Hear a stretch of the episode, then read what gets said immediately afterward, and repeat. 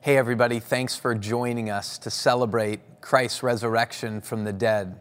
I have to be honest, this is a very odd way for us to celebrate Easter together through the medium of a screen, whether you're looking at a cell phone or through an iPad or a big TV, whether you're sitting there alone or you're with your family. These are just odd times, and we're in odd space. I felt pretty odd in putting this shirt on this morning with classic Easter spring pastel colors. But the reality of these colors and the reality of us celebrating the resurrection of the dead in the midst of spring is this idea of life coming out of death. But we live in these times, like the psalmist says, of walking through the valley of the shadow of death. Just recently, I've read that the death toll in New York City from COVID 19 has now surpassed the death toll of September 11th. And the fears on the rise. We're very concerned. Um, many of us have heard news that we in Arizona haven't yet hit uh, the reality of the peak or maybe even the beginning of this COVID crisis. And yet, there's an author uh, that comes to us through the Old Testament in the book of Ecclesiastes that's one of the wisest men who ever lived, the man Solomon. And he makes this statement in Ecclesiastes chapter 7, verse 2, where he says, It's actually better for us to go to the house of mourning than to a house of feasting, for death is the destiny of everyone, and the living should take this to heart. That sounds so weird, honestly, and even odd that we would think it's better to sit in the midst of the valley of the shadow of death, to go to a house of mourning than to a party. But the reality is that death is the destiny of everyone. The reality is, death is in the world, even on the opposite side of the coronavirus crisis. And we need to look at that and stare at that because it's the destiny of everybody. And it's at these places that the living take it to heart. This passage is actually being proved true right now. There's a study that came out of the University of Copenhagen that Google searches for faith are on an exponential rise. Specifically, searches about prayer. The people are seeking to talk to God in the midst of these times. Bible publishers are actually saying that sales of the Bible are up between 50 to 70 percent. There's one new company called Alabaster that's presented the Bible in a very pleasing way to the eyes through these incredible photography. They say their sales are up 164%. How do we make meaning of that? It's that people are staring death in the face and they're taking it to heart and they're asking questions outside of themselves. They aren't looking within themselves. They're saying, God, where are you? God, who are you? And they're going to the sacred scriptures and they're even asking questions about prayer. Many of us have been trying to press into God through prayer by looking at this prayer that Jesus prayed and taught us to pray, specifically the Lord's Prayer. The Lord's Prayer says this Our Father, who art in heaven, hallowed be your name. Your kingdom come, your will be done on earth as it is in heaven. Give us this day our daily bread. Forgive us of our debts as we forgive our debtors. And lead us not into temptation, but deliver us from the evil one. For thine is the kingdom, and the power, and the glory, forever and ever. Amen. Many times when we hear the Lord's Prayer, we'll just hear it recited.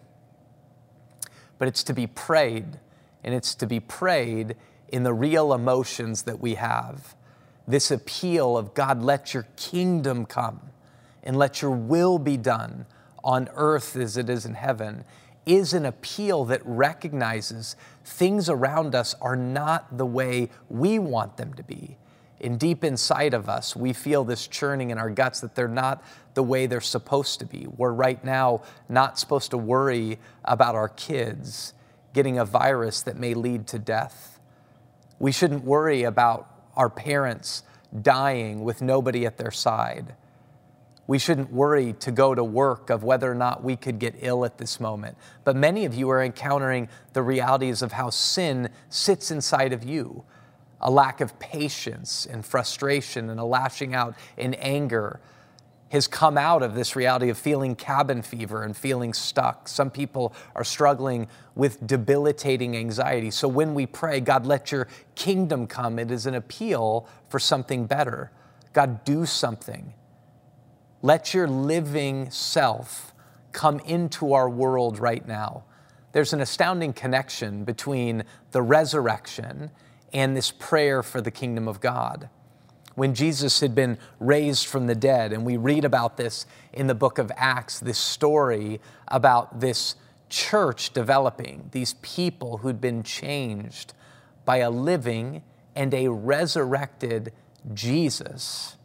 Their lives began to change because they encountered a real God. And then their lives being changed led to other lives being changed.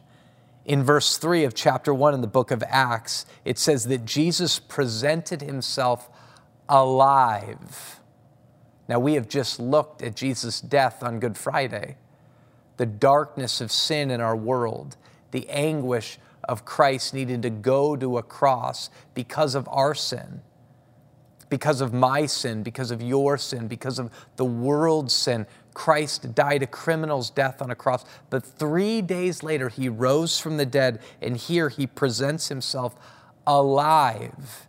If you have a Bible right now, I'd love for you to just look at that word in Acts 1 3. He presented himself alive. When I look at that word, it's just coming off a page to me. He presented himself alive to them after his suffering that they had witnessed or they had heard about. He presents himself alive to them after his suffering by many proofs. He appeared to them during 40 days, speaking about the kingdom of God. Now, something happens to this group of people. This reality of Jesus presenting himself alive in the midst of their grief. In their grief was, yes, that he had died, but they had placed their hope that something was going to change.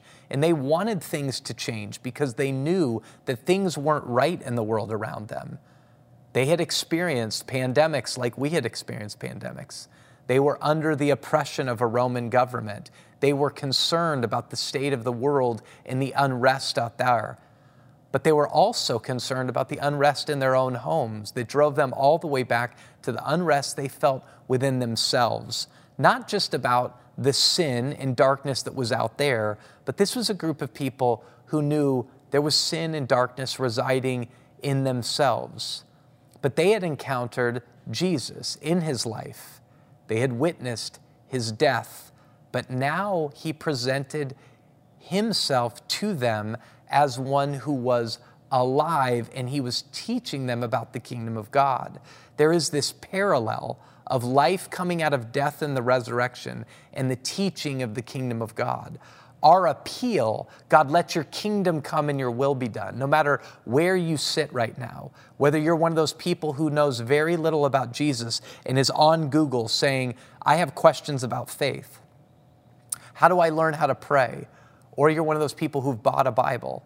Or maybe you're a person who's been taught about prayer your whole life, who understands the reality of the scriptures, and you've been taught the things of the Bible since you were very, very little. The reality of Jesus Christ being alive in this moment is applicable to all of us. It's applicable as we seek to answer this question Am I a pessimist or am I an optimist? The truth of Jesus Christ being raised from the dead changes people's lives. I myself, along with many of us, have joined in a campaign called Jesus Changed My Life. And it's people sharing this story of how the living God, the resurrected Christ, encountered their life and how in their real life story, their life was one way before they encountered Jesus. Something happened to encounter the resurrected Jesus, and their life changed. Lives are changed by the resurrected Christ, and then changed lives change lives. And it happened in the book of Acts.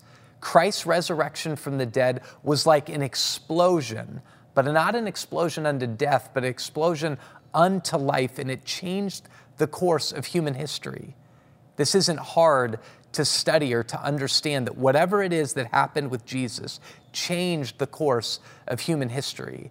And it has the opportunity to change you But we sit right now in the midst of the COVID crisis saying, should I be a glass half empty person? Or should I be a glass half full person? Are we to be pessimists or are we to be optimists? There was a very famous missionary who was in India and was asked the question So, are you optimistic about the good news of the gospel going forth in India, or are you pessimistic? And his answer was, I am neither an optimist nor a pessimist. Jesus Christ is raised from the dead.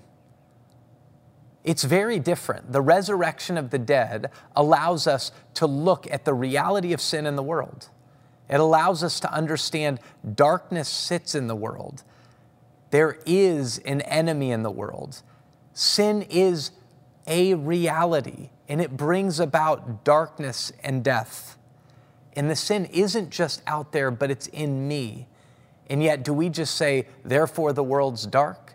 Therefore, death's the only end to all of human life? Or do we become an optimist and we just say, oh, well, this too will pass. Life's just life and it's all good. Is it really all good? We know, even humanly speaking, we sit there when somebody says it's all good, you go, it's not really all good. Or if the pessimist goes, it's all bad, you go, it isn't really all bad. The truth of the world is Jesus Christ is raised from the dead, which allows us to say sin is real. Sin put Christ on the cross. Sin is in our world, it is in our country, it is in our systems, but it's in my heart. It's in your heart. And the reality of Christ raising from the dead after he had died a criminal's death on a cross to pay for the sins of all of us who would ever turn from our lack of wisdom and from our pride and from our sin unto God. He died for all of the sin of those who would ever repent and believe. All of the sin of the world was taken up on the cross, and he died a death, but then he raised from the dead. So we are neither pessimists nor are we optimists. Jesus Christ rose from the dead. And the reality of Christ's resurrection from the dead is being served in front of the world, and it's being served to you and I right now. In the call to each one of us, whether you say you've been a Christian your entire life, or this is all brand new to you, is an appeal to believe the good news of Jesus Christ's life, his death for sin, and his resurrection that proves God Himself has conquered His enemy, Satan, has conquered sin, which resides in every one of our hearts, and has conquered death. The resurrection of Jesus Christ from the dead allows us to be freed from the fear of death, which has held us tight our entire lives. Christ became a man Christ died a criminal's death on a cross, our death on a cross, to free us unto resurrected life, so that we might be alive. He came to give us life and to give it to the full.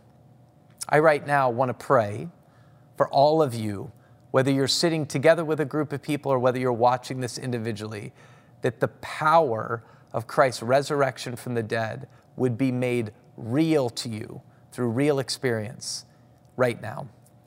Father, you tell us that today is the day of salvation. God, we all feel like we need to be saved right now, like we need help from you, God. And your help comes to us in the good news of the gospel.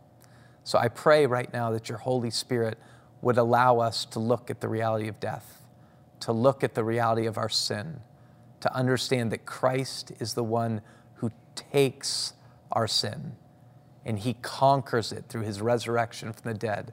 I pray, Holy Spirit, you would make yourself real now to everyone watching this, that they too could say, Jesus changed and is changing my life. In Christ's name we pray. Amen. Hey, we thank you so much for gathering together with us. We are going to continue to pray on your behalf. We encourage you to go to all kinds of social media and search the hashtag Jesus changed my life and be encouraged by all of these stories that are out there of real people who've encountered a living Christ and their lives have changed and are being changed right now. Remember as you leave and go, see life in those who are around you. Change lives, change lives.